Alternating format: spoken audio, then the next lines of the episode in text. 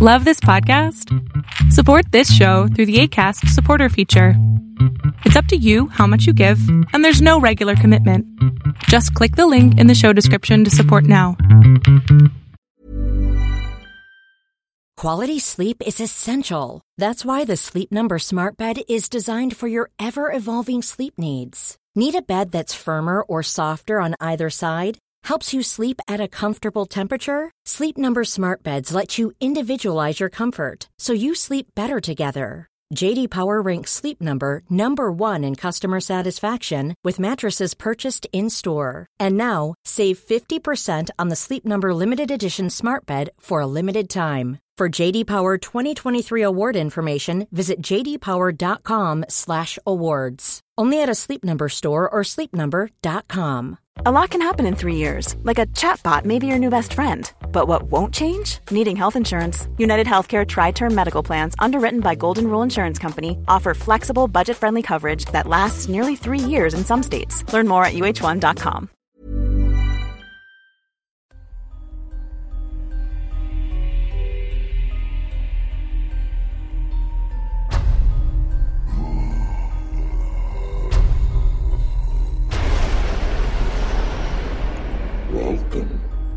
Tales to Terrify.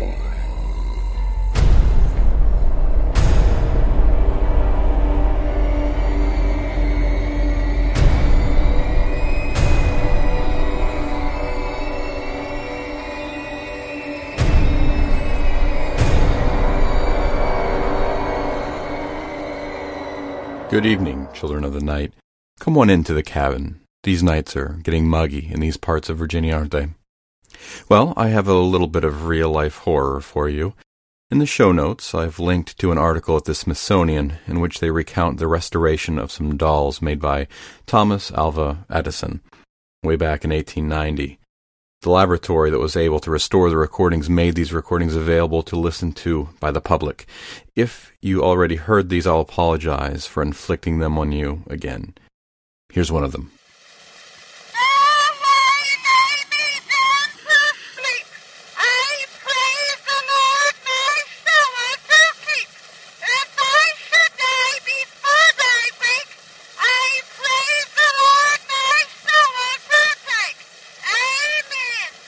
If you're thinking that folks more than a hundred years ago couldn't wait to buy a doll for their kid that sounded terrifying, you'd be wrong.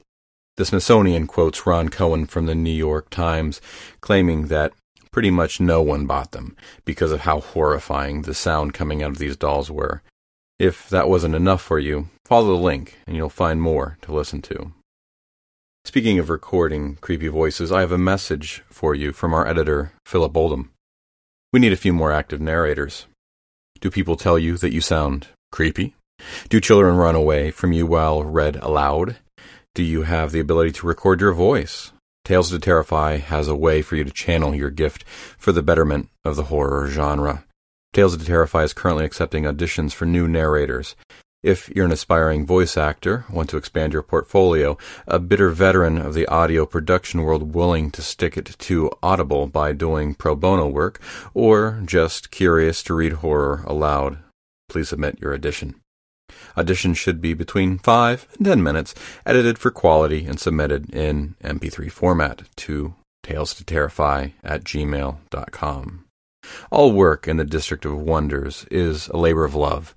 None of us get paid, so if you're looking to expand your talents or gain the experience to work in the voice talents fields, please contact Phil Oldham at talestoterrify at gmail.com. We look forward to hearing from you. On to fiction. Our first story will be from Grant Stone. I think that the last time we heard from Mr. Stone was back in episode 137, our baby teeth episode featuring works from those New Zealand folks. Sometimes I do feel a bit silly remarking about the temperature in the middle part of the US of A, knowing that we've got a good handful of folks listening in Oceania, and as of this recording, they're about 40 degrees cooler than where I've huddled near this microphone. 19 degrees difference if you're using Celsius like most of the people in the world. Like most of his generation, Grant Stone blames his parents. In this case, that's a very good thing. His father was an English teacher and his mother taught second grade, so his profession as an author shouldn't come as a surprise, even though it's taken almost four decades to realize. More importantly, his parents took their three sons, Grant being the oldest, on endless summer vacations. Camping all across America as a kid, is it any wonder he caught an unquenchable case of wanderlust? Grant graduated with a triple business degree, accounting, marketing, and management, but his career has always focused on writing and exploration. For over a decade, he's worked as the editor on Crystal Cruises luxury vessels, traveling to hundreds of destinations in over 145 countries. At the mention of Zing, Grant will probably grow an irrepressible grin. At this point, he's the only one who truly knows everything Zing because he's written winter, spring, summer, and fall. He's keeping the secrets, but he can't wait to share the entire series. Mr. Stone's story for the evening will be Wood. I am M, a puppeteer. You will not have heard of me. Forgive me if I do not dwell on further biography. I have much to say, and there is little time. But where to begin?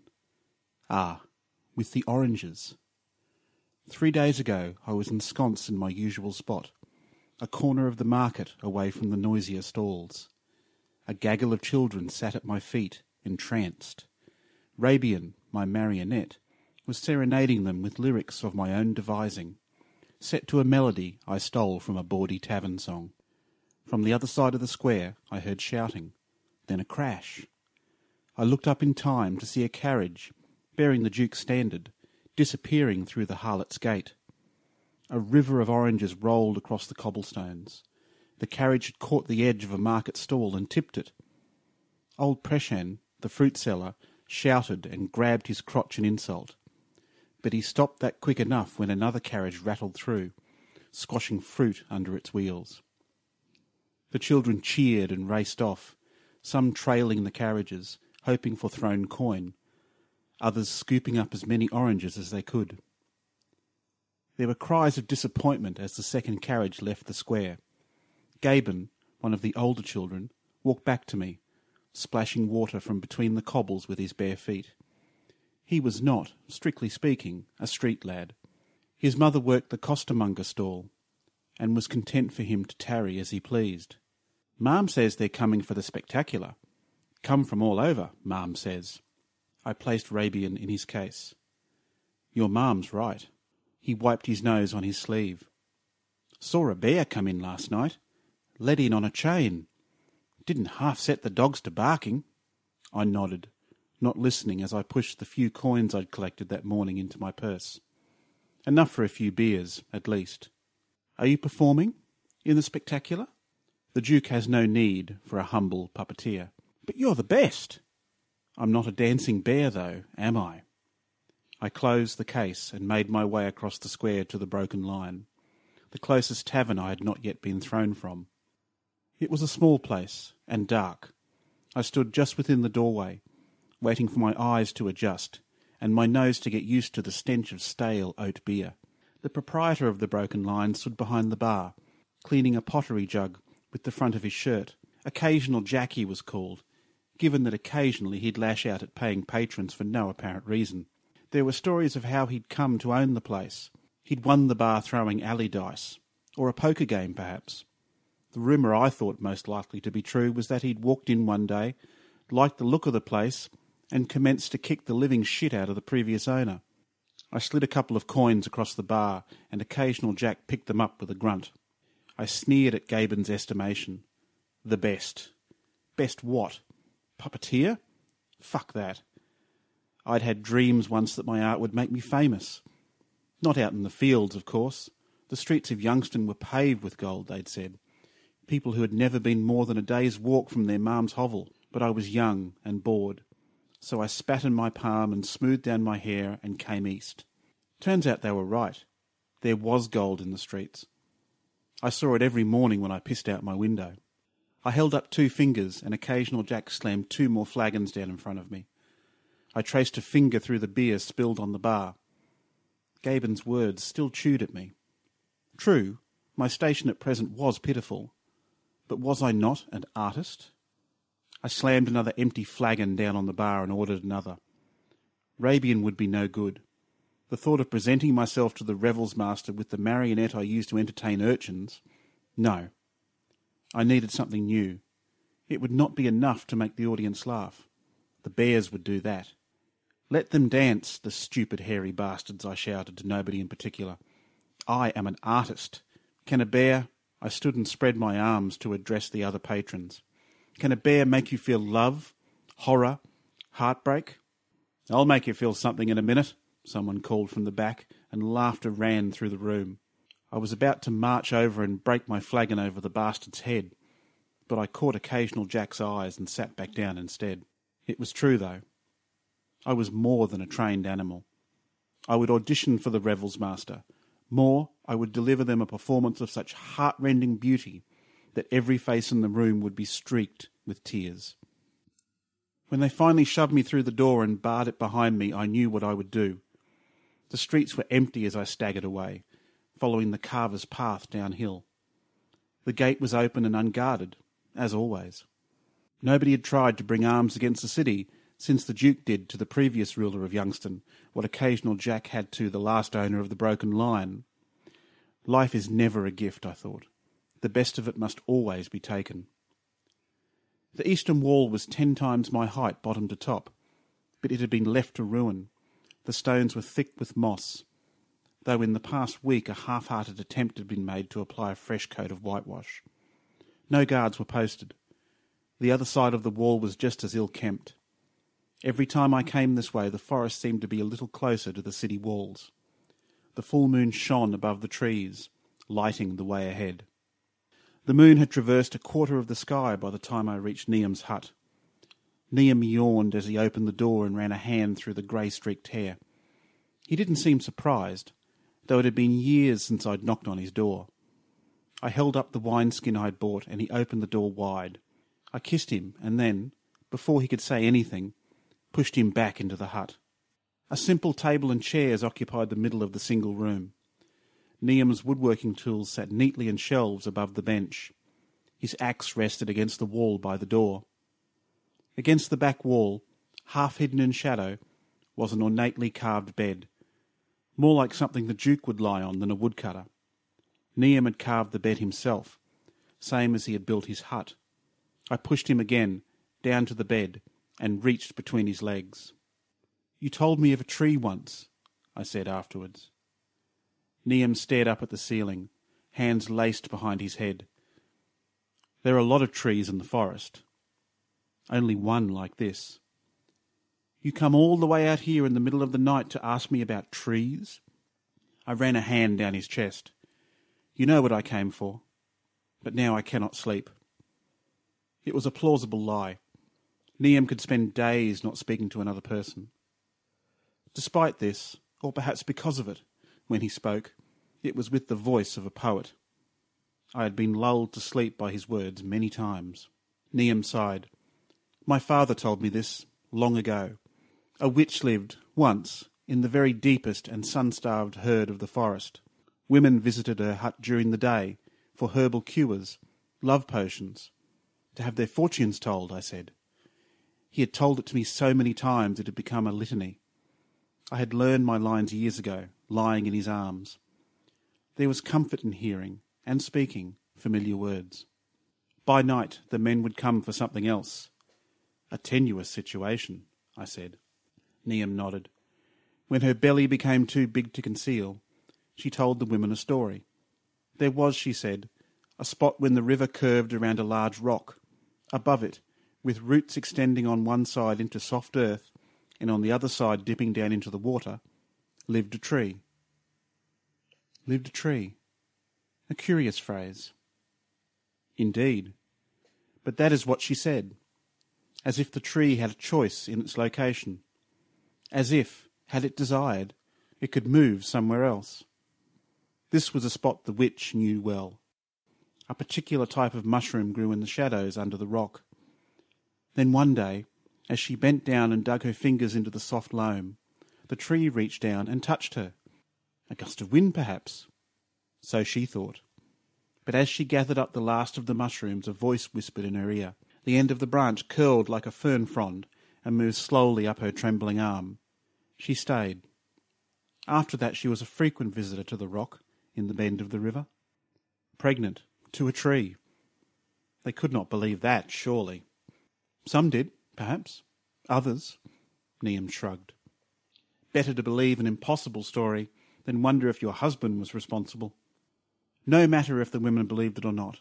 They told the story they had been told. It spread. The women knew the story was protection for the witch and for them. But men are not women, and it was a man who ended the story. The father, perhaps, taking steps to hide his infidelity, or a superstitious one, believing the story and afraid of what was growing. One morning a group of women arrived to find the walls of the hut rent by heat and the bones of the witch lying scorched in her own fire pit. Something was growing in the ashes beneath her rib cage. I rolled off the bed and rummaged for the dirty crockery on the bench, poured my wine into two dirty bowls. None were accused of the crime? Niam took the bowl with a grunt of thanks. Not to my knowledge. It was forgotten. Those same women who took such pleasure in telling the story fell silent as it spread ever wider.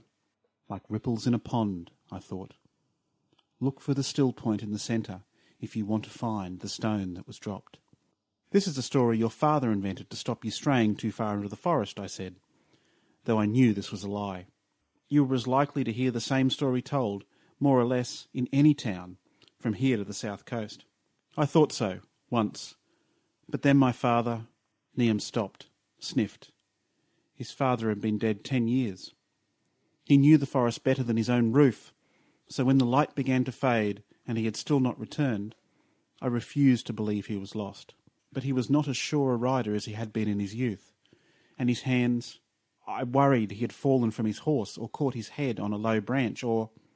The bowl shook in Niam's hands and I took it from him. As I waited, I thought of all manner of cruel ends for him.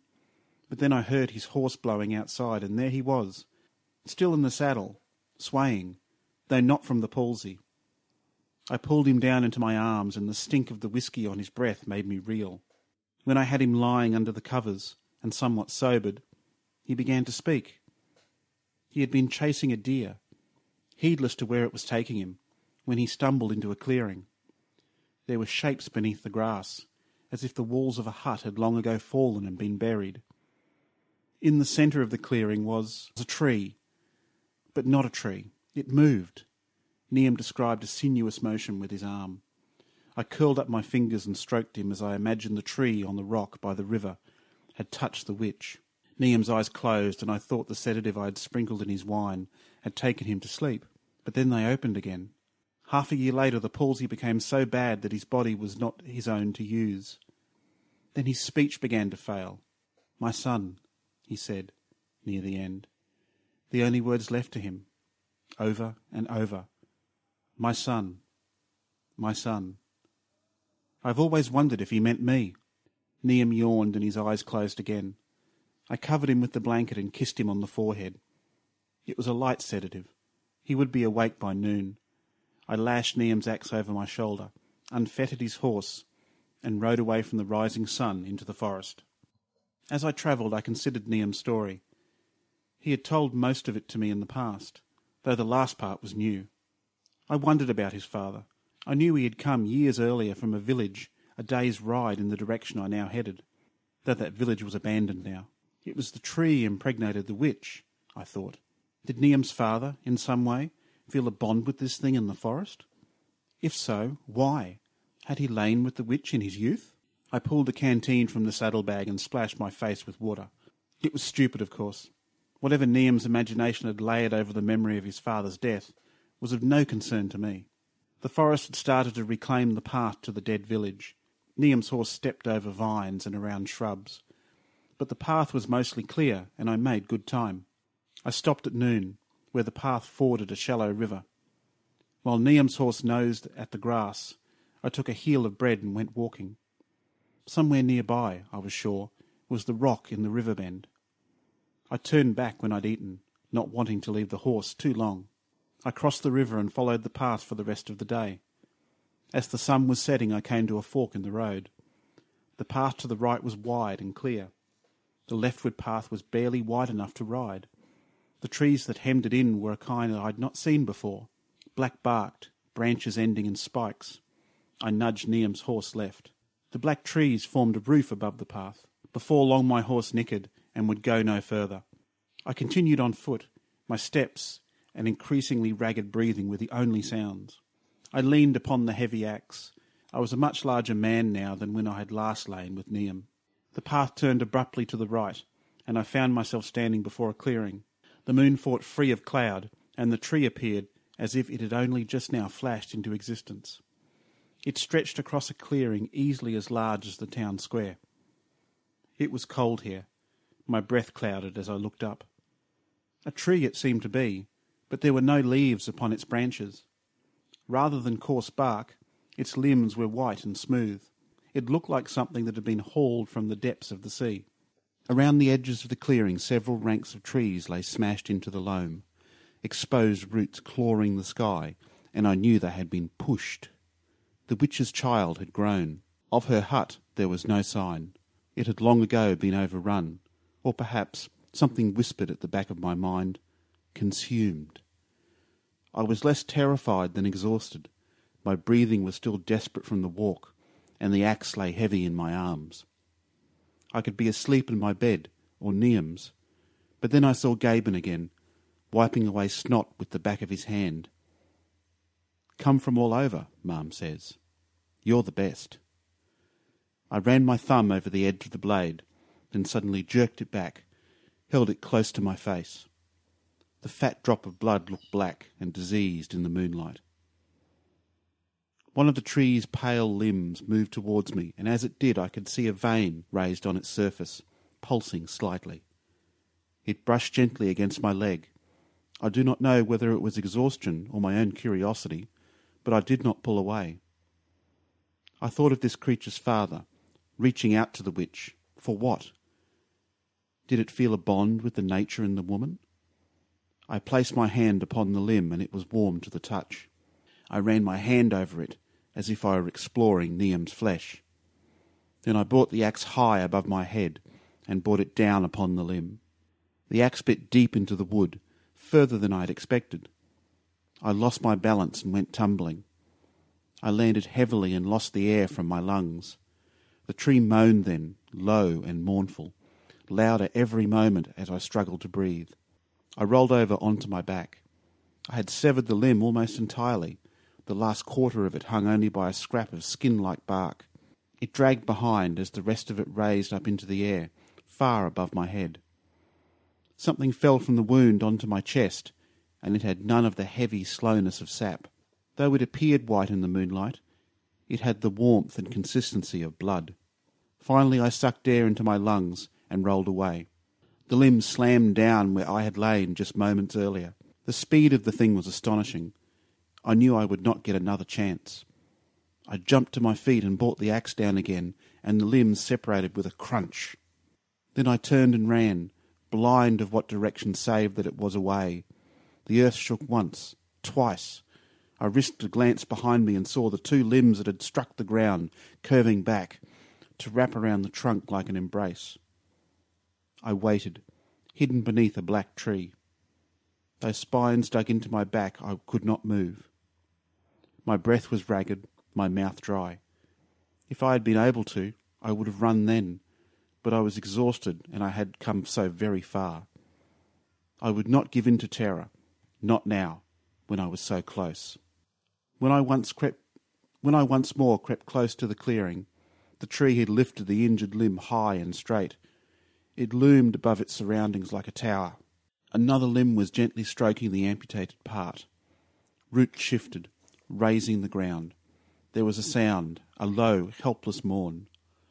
It took a few moments before I understood what I was hearing. The tree was sobbing. Both the fallen branch and the axe lay in the centre of the clearing. When the tree's limbs had remained still for three score heartbeats, I snuck as close as I dared, then took a deep breath and sprinted towards them. I grabbed the end of the limb and pulled. At first nothing happened. I had bet wrong. Not for the first time. but definitely the last. Another limb raised itself into the sky, as I had earlier raised the axe. There was a tearing sound, as if the amputated part had already put down fresh roots. Then my boots gained solid purchase on the wet earth, and I began to drag it behind me. Something tore in my back. I screamed in pain, but did not drop the limb. But then I felt a rush of air behind me. I dove away. The limb smashed down where I had been standing, catching the fallen branch and flipping it away in the direction of the forest. I followed, crawling as fast as I could, the taste of earth on my tongue, only standing again when I was beyond the wall of toppled trees and back in the forest. I did not attempt to retrieve Niam's axe. I struggled, hauling my prize behind me. There was nothing but the cries of the wood, the agony in my spine, and the thump hiss as I took another step and pulled the limb again. An eternity later I found the strength to raise my head from the track and saw my horse tethered a few paces away. I found some dead branches, fashioned a halfway decent travois from them, and secured the still twisting limb with rope. The horse pulled the extra load skittishly. Exhaustion caused me to nearly topple from the saddle several times. I finally emerged from the woods to see the stars above me like a banner. Weeping followed me all the way back to the city. I had an arrangement with a widow, a seamstress. In exchange for particular favours, I was allowed to lodge in a small attic room. A pallet stuffed with rotting straw lay in the corner beneath the window. On the other side of the room, a brazier hung from the ceiling. Apart from that, the entire space was given over the construction and storage of marionettes. The severed branch lay in the centre of the floor, twisting back on itself now and then like a worm stranded after rain. All I wanted to do was close my eyes and let sleep pull me down. But it had to be tonight or not at all. I filled the brazier with fresh coals and set to work. I leaned the branch against my workbench and drew a saw across it. The wailing rose as I cut, louder now in the confines of my room than during the journey. I wrapped rags around my head when the sound became too much to bear, but it did no good. I lay the pieces I had cut on my workbench and reached for more precise tools chisel and plane and bradawl. My hands were numb as I rubbed them together to force the drill bit into the wood. Sawdust stung my nostrils. I threaded wire through new cut holes and drew the pieces tight. Even in my exhausted state, my hands knew their work well. Morning light spilled through the window. Somehow I had slept, still sitting upright. The result of my labours lay on the bench, its limbs akimbo like a man fallen from a roof. A marionette, no different to any of the others I had crafted over the years, or at least it seemed, until one of its legs began to twitch, then the other. My marionette squirmed, each section of its arms and legs pulling against the wire joints. I had done it. I whooped in joy, and as I did, the marionette's head turned and regarded me. The fire was nearly out, but I pulled the poker from the still glowing embers in the brazier. I lay it against the workbench and a tendril of black smoke rose. The Duke's palace would be open soon. It was time to teach the creature to dance. I took a melody I had used to entertain the children and discarded the lyrics. Some sop about a mouse and a lion, replacing them with some that would suit the performance I would present. There was once a lonely marionette who had a soul but not freedom yet. His only wish was a way to see, his tethering strings cut away from he. It was not a good song, but it would suffice. I composed more verses, tracing the marionette's journey to freedom. As I sung, I slapped the flat of my hand on the workbench, beating out the rhythm. After I had run through all the verses a couple of times, I picked up the poker. There was once a lonely marionette. I touched the poker to the sole of the creature's left foot. It squirmed away with a screech of pain that nearly made me lose the rhythm. Who had a soul? Smoke rose from the creature's right foot, but not freedom yet. I ran the side of the poker down the creature's body. Its posture, as it curled in pain, resembled a bow. The creature learned quickly. When I was finished, I sanded away the worst of the burn marks and reached for my paints. I drove nails into its hands and feet, pinning it to the desk. I would use the holes for strings later. I must have been thinking of Niam. I painted the creature's body to make it appear as it were dressed in a green jerkin and brown leggings. like some oversimplified woodsman from a child's story. My performance would start with the creature tied to a device, just like any marionette, leading the audience to believe that this was the full extent of the act. Then, in the second verse, I would show them the scissors I had purloined from the seamstress. I would cut the strings, and my beautiful creature would continue to dance. My training had been effective. I hummed my melody as I painted, and though it was pinned to the bench, I could see the creature's arms and legs struggling to move as I had forced it to. I painted a harlequin's face on the front of the creature's head. As I waited for the paint to dry, I threw open the window and the sounds of the waking city reached me. A creak of a slow turning cartwheel, the squeal of a hinge protesting as a door was thrown wide, the steady tapping of a beggar's cane on cobbles, all sounds of wood in motion and put to work. From behind me came the staccato clatter of the creature's foot against the workbench and the unceasing sobbing. The city was full of the sounds of wood, but there had never been any like those my creature was making. The peephole slid open, and the eye that appeared behind it was as bloodshot as the sun in the morning sky. Fuck off, said the guard, and closed it again. I resumed pounding the door. After a while, the peephole opened again, and a different voice said, We have no need of further conjurers, singers, dancers, raconteurs, or soothsayers, nor historians, wrestlers, bear baiters, mummers, or any kind of performance fucking artist. I took off my hat and put on my best smile. I would not be so bold as to trouble you for anything so mundane. True, I bring you a marionette, I lifted the lid of the box. The creature twisted, sensing the sun. It bent back upon itself and scraped against the velvet lining. I waved my fingers, showing the guard there were no wires involved. The mewling of the creature was loud in my ears. Surely the guard heard it. The door opened. I think you'd better come in. Revels were not scheduled to start until late afternoon. From the condition of the guards, they had been sampling the Duke's ale for a good few hours already. The guard who ushered me down a passage and into the Duke's great hall had decorated his helmet with the same flowers that covered the walls. On the far side of the room, a small fat man was shouting at a servant who had somehow become stuck, gripping the rough bricks with one hand, trying not to drop the flowers he held in the other. Most of his weight was balanced on the back of a chair. The guard called, Another audition, sir. Of course. The fat man grabbed the chair and pulled it towards us, leaving the servant on the wall to scramble for footing on the rough bricks. Because we are clearly suffering a dearth of entertainers. Life is full of what ifs. Some awesome, like what if AI could fold your laundry? And some, well, less awesome. Like what if you have unexpected medical costs? United Healthcare can help get you covered with Health Protector Guard fixed indemnity insurance plans. They supplement your primary plan to help you manage out of pocket costs. No deductibles, no enrollment periods, and especially no more what ifs. Visit uh1.com to find the Health Protector Guard plan for you. Quality sleep is essential. That's why the Sleep Number Smart Bed is designed for your ever evolving sleep needs. Need a bed that's firmer or softer on either side? Helps you sleep at a comfortable temperature? Sleep Number Smart Beds let you individualize your comfort so you sleep better together. JD Power ranks Sleep Number number 1 in customer satisfaction with mattresses purchased in-store. And now, save 50% on the Sleep Number limited edition Smart Bed for a limited time. For JD Power 2023 award information, visit jdpower.com/awards. Only at a Sleep Number store or sleepnumber.com. I'm Sandra, and I'm just the professional your small business was looking for. But you didn't hire me because you didn't use LinkedIn Jobs. LinkedIn has professionals you can't find anywhere else, including those who aren't actively looking for a new job but might be open to the perfect role, like me.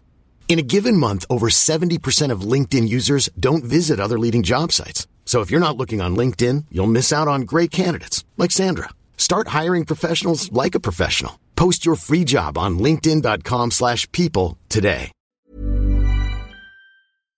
I was so tired it was only when he reached us and sat down with a heavy sigh that I recognized him. Bonteem, the Duke's master of revels. He pulled a small hourglass from his pocket and placed it by his feet. You have until this runs out. Performing for children in the market, I had never suffered nerves, but this was the revels master, besides which I had only stolen scratches of sleep over the past few days. My hands, suddenly greasy with sweat, slipped as I tried to open the case. I could hear Bonteim's hands drumming on the chair. I pulled the creature from the case and balanced it on its wooden feet. It's a puppet. Marionette, I muttered under my breath as I untangled the strings. I tapped my foot and hummed. It had seemed loud enough under the low roof of my lodgings, but here in the expanse of the Duke's hall it was drowned under the banging of hammers, the screech of tables dragged across the floor, the surly curses of soldiers turned labourers. I twisted my right wrist. Strings pulled at the creature's arms and legs, and it began its ragged dance. As rehearsed, the pretence that the creature was mere marionette would continue for another verse, but already there was more sand in the bottom of the hourglass than the top. I'd have to improvise. I reached for the scissors I'd hidden in a secret pocket at the back of my jacket. They were gone. My smile was desperate and thin as I dug frantically at my jacket with my left hand. At the same time, my right worked the device, trying to ensure the creature's dance did not falter. Without the scissors, I wouldn't be able to flamboyantly cut the strings and usher in the real act. The creature revealed, dancing by itself. Without the scissors, I was no more than a puppeteer. So intent was I on these tasks, I failed to notice that I had stopped humming. Then I saw the hourglass.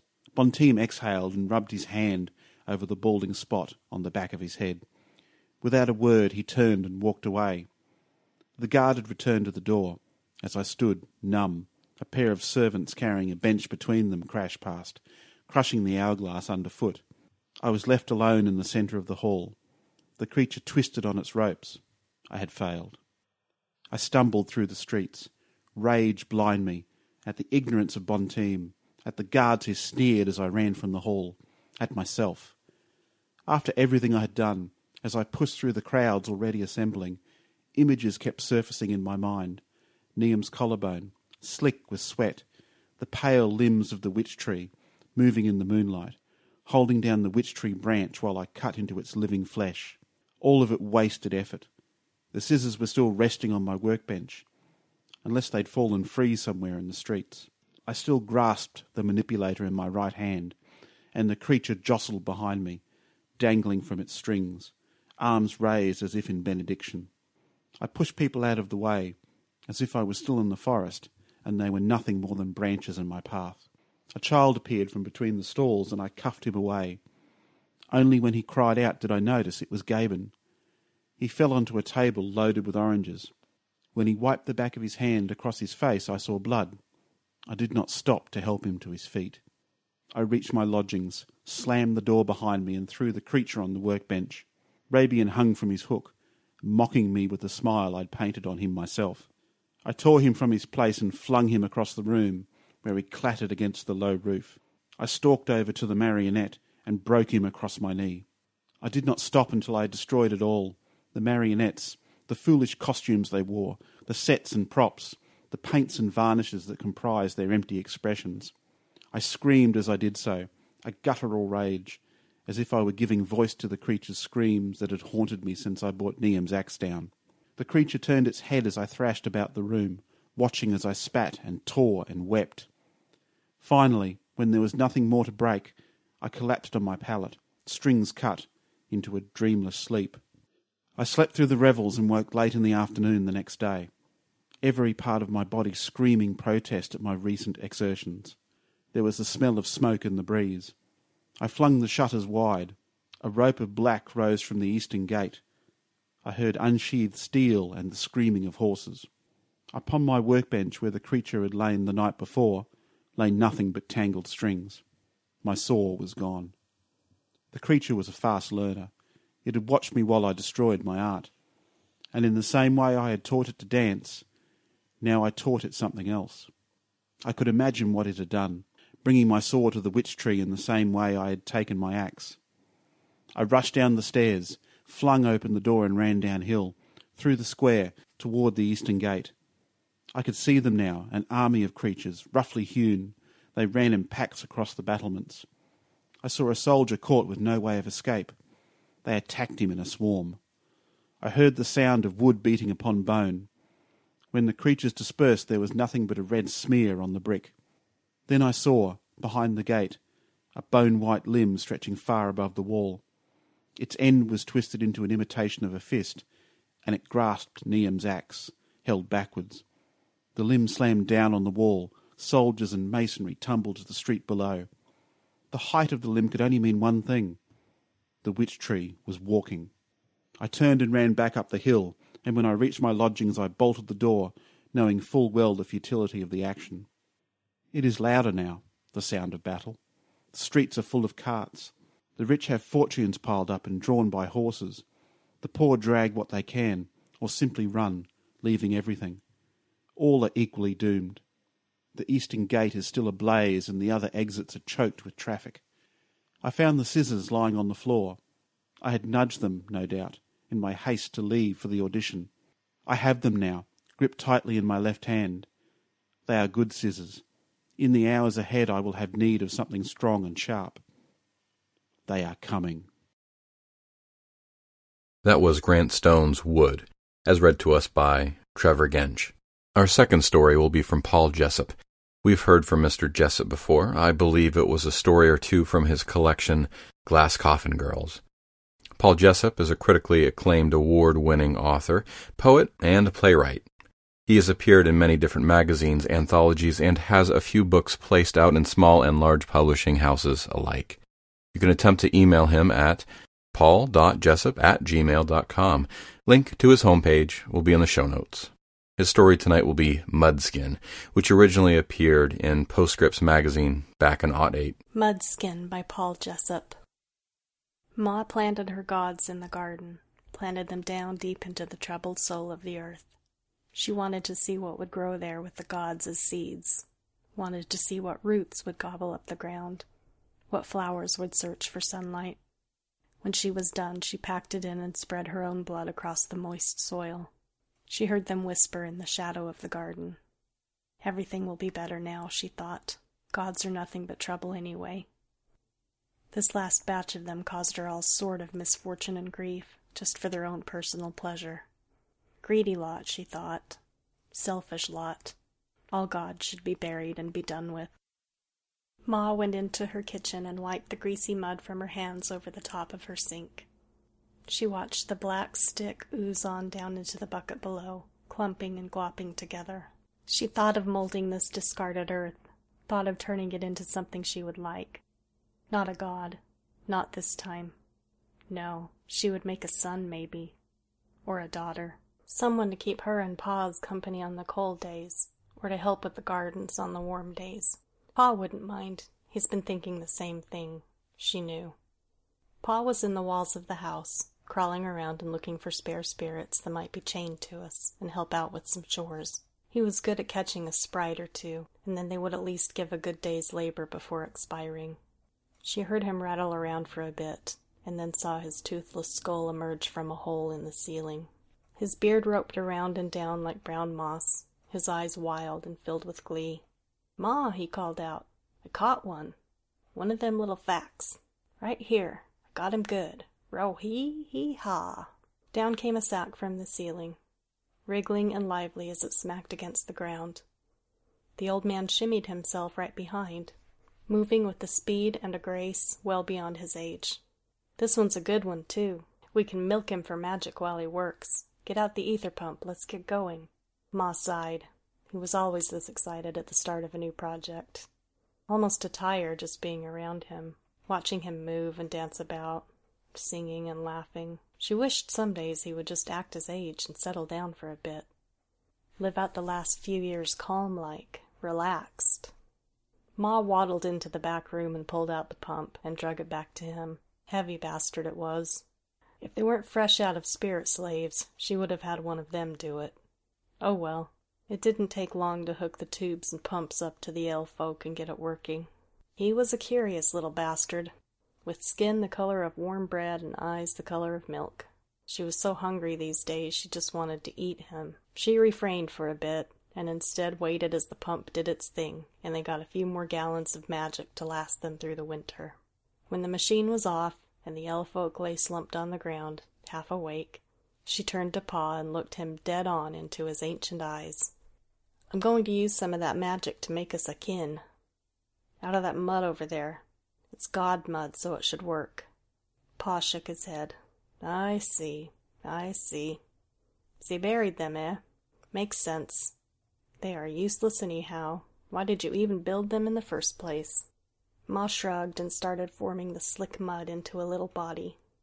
She clumped together arms and legs, and then a little head, the excess oozing between her fingers. Just felt spiritual, is all. Sometimes a girl feels the need for gods. Pa nodded. Hope that's all out of your system, then. Ma smiled. For now, at least. For now. She packed in some of the mud, finishing up her project. She pushed the tips of her fingers into the head, tracing eyes and a mouth and some hair. Behind her she heard the elf-folk twitch and moan in uneasy sleep against the floorboards. It doesn't take much magic to make something come to life. Just a drop or two, a few of the right incantations, and Ma could make anything. She's made plants and flowers, gods and demons. She's made dancing children no more than an inch or two high. She's made giants and unicorns and all sorts of mystical manifestations. Of course, getting the magic is the trick. You have to get it from a source, be it from a fae or from a dream well. In a dream well, you got it easy. Most of them are never ending. But if you can't get a dream well, you've got to hunt yourself down one of the elf folk. She was lucky 'cause she married someone who excelled at that sort of thing. And the elf folk made good cheap labor as well. A winning situation no matter how you cut it. Even though the farm was small, an extra hand was always needed. The little boy still contained traces of mud on his skin, still had bits of earth under his nails and behind his eyes. Overall, though, he looked as normal and as human as they came. Ma placed him at about eight years old. Pa thought something more like ten or twelve.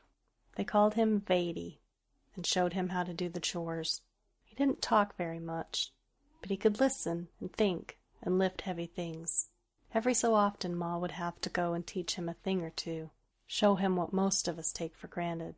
Some days he would have his skin slip off, or an arm tumble down, and Ma would have to pack some new mud, use up some new magic just to keep him together for a little while longer.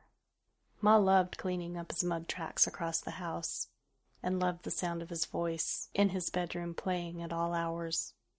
Pa took kind to him, and loved the extra hand in catching the elf folk as they crawled through the walls and burrowed underground trying to escape them. Sometimes at night Ma would hear Vady in the garden. She would look out the window and see him talking to the plants, whispering to one of them, rubbing his fingers along the edge of their leaves. She wondered if he was just playing pretend or if he heard them talking back to her. At these moments she wondered what kind of magic he was made from. She wondered if it were unstable magic, breaking away at his mind and body. He had no soul, that she knew, yet she felt like he should have one. Maybe that's why he did crazy stuff, Ma thought, because he didn't have a soul. She vowed to get him one. Get him one some day soon. One of the elf folk could live without it. They didn't need a soul anyway, not nohow. And it would go to a good home, to a good little clay doll in need of one. Then they would be a whole family. When she ran the idea past Pa, he thought she was crazy. That boy don't need a soul, he said. He's just a clay thing, is all. Just god dirt in the shape of a boy. That magic may make him seem real, but he's nothing. Just nothing. Best not to work against the natural order of things. She knew he was right, deep down inside, but still his oddities bothered her. She wanted him to be a normal boy, someone they could be proud to show the neighbors or the folks in town not some strange, soulless freak that didn't even know proper manners. Ma decided to see who the boy was talking to at night. She snuck behind and listened quietly from the shadows in the door frame. He could not sense her. He had no soul to sense with, so he kept on whispering and talking and paying her no mind. She saw him kneeling in that mud, caressing the flowers, she heard his meek clay voice whispering the names of the gods she had buried there. Is he praying? she thought. Praying to those damned creatures? She leaned closer and listened harder. He was asking for help. He was asking them to destroy him, to let him leave this prison of clay he was trapped in. She held her breath, tears in her eyes. She did not want to believe her ears. He loved being with them. He had to. He was all she had. She stomped out into the moonlight, her round body gray like a stone. Vady, lad, what you doing out here? Vady turned and looked at her. His face was darker, dirtier, mud face in that moonlight. He had been crying, and it washed the makeshift skin away into mud puddles beneath him. Nothing, Ma. Nothing. Just talking to the plants. The elf folks say they like it. Ma stared hard at him. She hated him for praying to those little selfish bastards. She hated herself for planting them rather than destroying them. She hated the elf folk, her helping him in this time of crisis. Forget what they tell you. They're a lying folk. Not a true word ever passed their lips. Come inside. I'll make you a snack before bed. He looked up at her, his eyes like her fingerprints in mud. Okay, he said. She watched him walk back into their house, making sure he went inside. When she was sure he was out of earshot, she leaned over to the dirt and put her ear to the ground. The ground whispered, talking to her, sending her promises she could not trust. You better leave him alone, she muttered to the earth, if you know what's best for you. The next day all the elf folk were gone. Ma and Pa searched the house looking for where they could have gone. They weren't anywhere, not even hiding in the walls or anything like that. When they asked Vady what happened, he just smiled and pointed at the trees. He stopped talking after that moment, and they didn't know why. They kept trying to get him to say anything, to tell them why he pointed at the trees, but nothing. Nothing would be spoken. Ma started to think that Vady was the one who set the elf folk free. She insinuated such from time to time, but he would not talk, and Pa couldn't find any other elf folk. Not in the house, not in the barn, not in the forest outside. It was like they all up and left without warning, leaving the world empty of their kin. She caught Vady outside again, talking to the plants. She stomped over, the mud and the rain drenching her clothes in colors of gray and brown in the moon shadows. She picked his clay body up, it slick beneath her fingers. She could see a strange glint in his eye as the whispering from below began to echo through the trees around her. He smiled, a smile made of fingerprints. Stop talking to those gods, you hear me? They are nothing but a curse on us, on all of us. I should have killed them long ago. I should have unmade them. He looked up at her, the rain making the clay skin of his face lopsided. Why did you make them in the first place? Why you give them power over us, and then just bury them? You think the power you gave them goes away just because they in the ground? Things grow in the ground. I know. I am ground. I am dirt. They talk through me. I talk through them. We grow. Ma dropped him, his body splashing against the plants. She couldn't tell his body from the mud any more. She wanted smack some sense into him, but held back due to the love she once held. She heard movement above her, like the leaves were alive and breathing. We all growing now, all us earthly spirits. We grow and grow grow so big you can't hold us in any more. And she saw him, saw him pull the mud from the ground and pack it onto his body, made him grow bigger, wider, taller. She trapped her breath into her lungs. She wondered if she had any magic back in the house she could use. If Pa could catch another elf folk they could drain for power. She took a step back. The trees above her moved alive with faces and eyes peering out from behind the thin fingers of branches and leaves.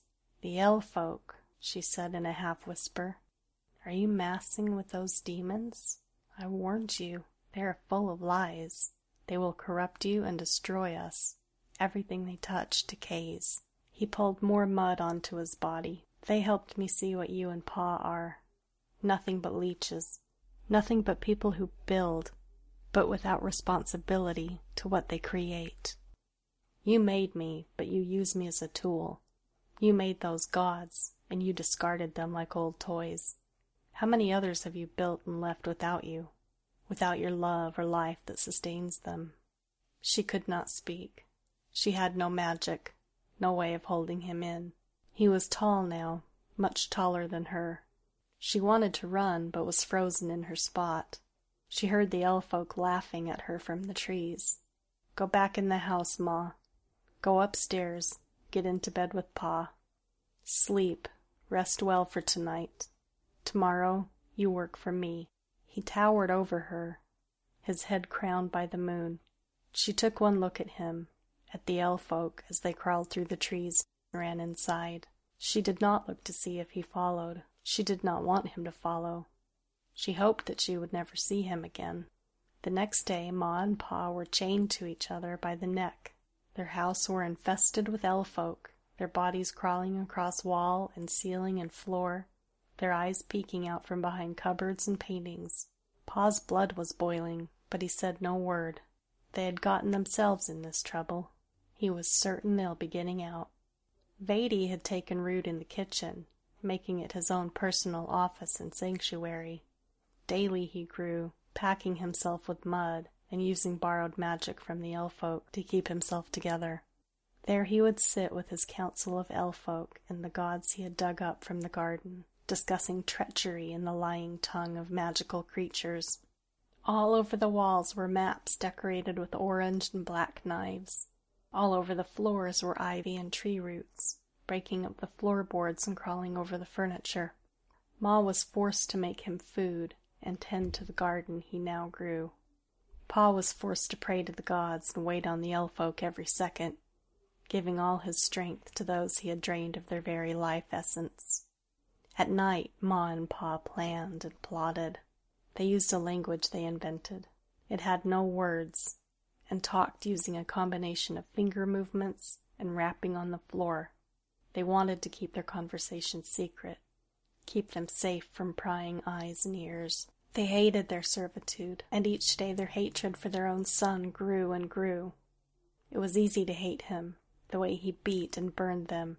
He wasn't even a real boy.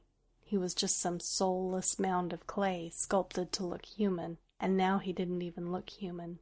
He towered in size, his packed mud skin sliding from his body with each movement. Twigs and leaves poked out from his shoulders and knees. When he talked, you could see a nest of insects hiding in his throat and in his intestines. He had transformed himself into a mockery of humanity, and that made it all the easier for his creators to want to destroy him. Ma crept down to the kitchen. All around her slept the elf folk, their bodies on the ceiling and floors, curled up into nooks under the table. At the foot of the kitchen table, she saw Vady asleep, sitting up, his clay eyes closed thumbprints. Pa crept behind her, dragging the ether pump slowly behind them, trying not to make a sound.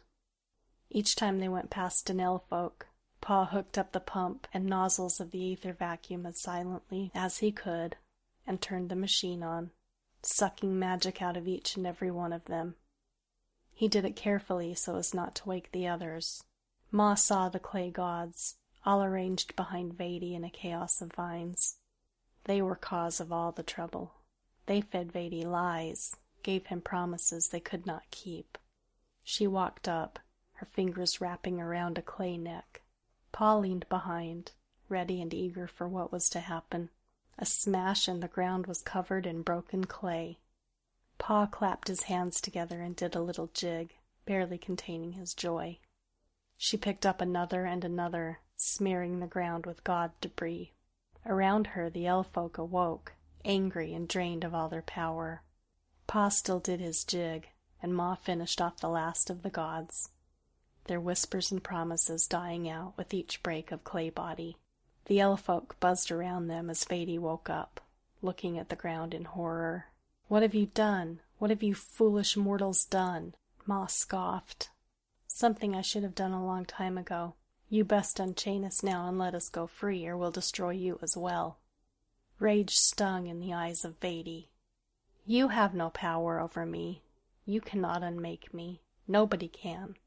I am cursed to walk this world, cursed to grow with the deep earth. You two get back to your room now, and I will deal with you in the morning.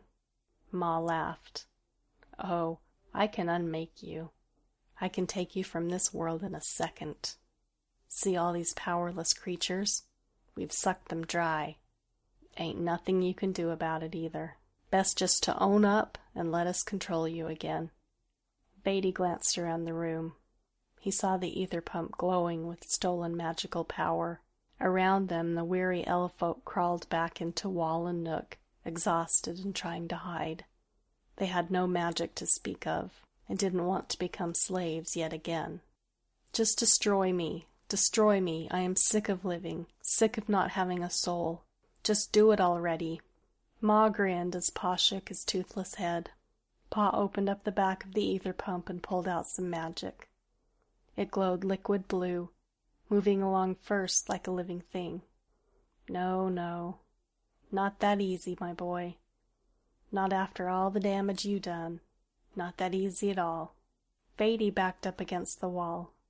He looked towards the elf folk, a pleading look in his eyes. You have to lend me your strength, he said to them. We can stop them, stop them forever, and do what we planned. We can destroy all the humans never have to worry again about being ensorcelled and drained of our own life. They moved towards him, but they were too worn and frail to be able to do anything. Beatty screamed and smashed the dishes. He picked up a chair and threw it at Ma, hitting her square within the chest. She hit the ground with a cough, her ribs bruised but otherwise unharmed. The magic was thrown on Beatty's face. He clutched his skin, the blue crawling over the caked mud and twigs. He thrashed about, trashing the table with his big stone fists. Moonlight sprung from the holes he'd punctured in the walls, coating the elf elfolk with an eerie blue. First, Ma said, you're going to do is get small, real small, none of this big giant shit. She chanted under her breath, a low and murmuring chant. It sounded like the hum of butterfly wings in her lips, trapped and never able to escape. He shrunk as she chanted, getting smaller and smaller.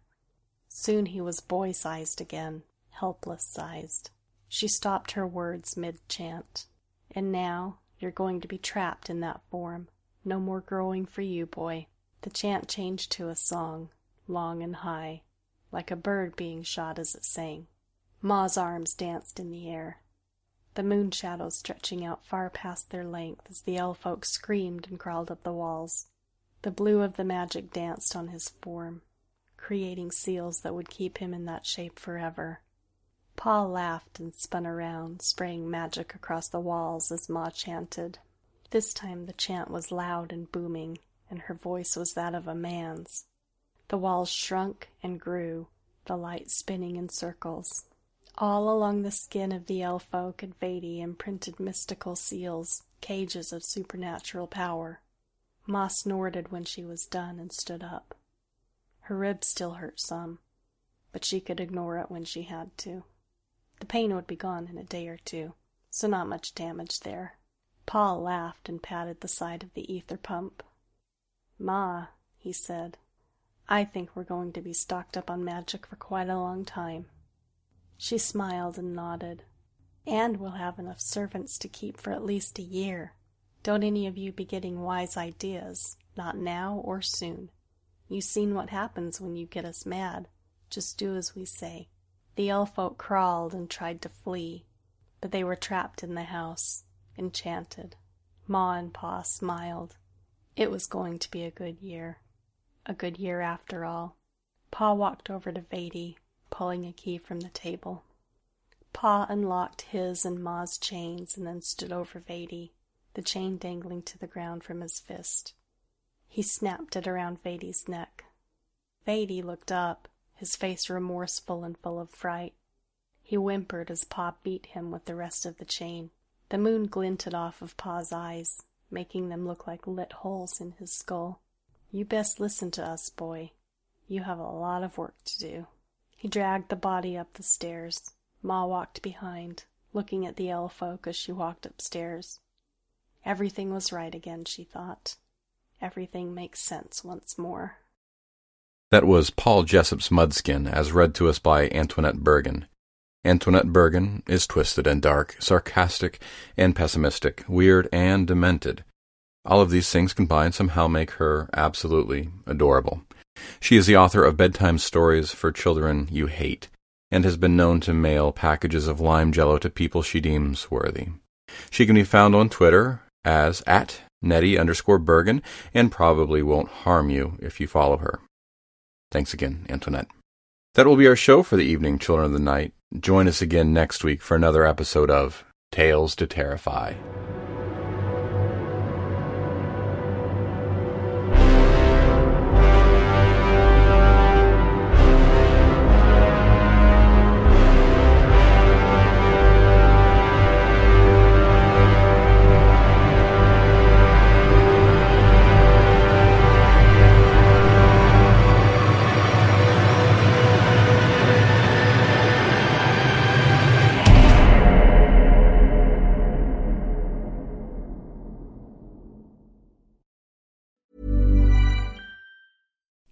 Would you like to look five years younger? In a clinical study, people that had volume added with Juvederm Voluma XC in the cheeks perceived themselves as looking five years younger at six months after treatment. Look younger, feel like you. Add volume for lift and contour in the cheeks with Juvederm Voluma XC. Reverse signs of aging by adding volume to smooth laugh lines with Juvederm Vollure XC. For important safety information and to find a licensed specialist, visit juvederm.com. That's J U V E D E R M.com. Not for people with severe allergic reactions, allergies to lidocaine, or the proteins used in Juvederm. Common side effects include injection site redness, swelling, pain, tenderness, firmness, lumps, bumps, bruising, discoloration, or itching. There's a risk of unintentional injection into a blood vessel, which can cause vision abnormalities, blindness, stroke, temporary scabs, or scarring. Talk to a licensed specialist to find out if it's right for you.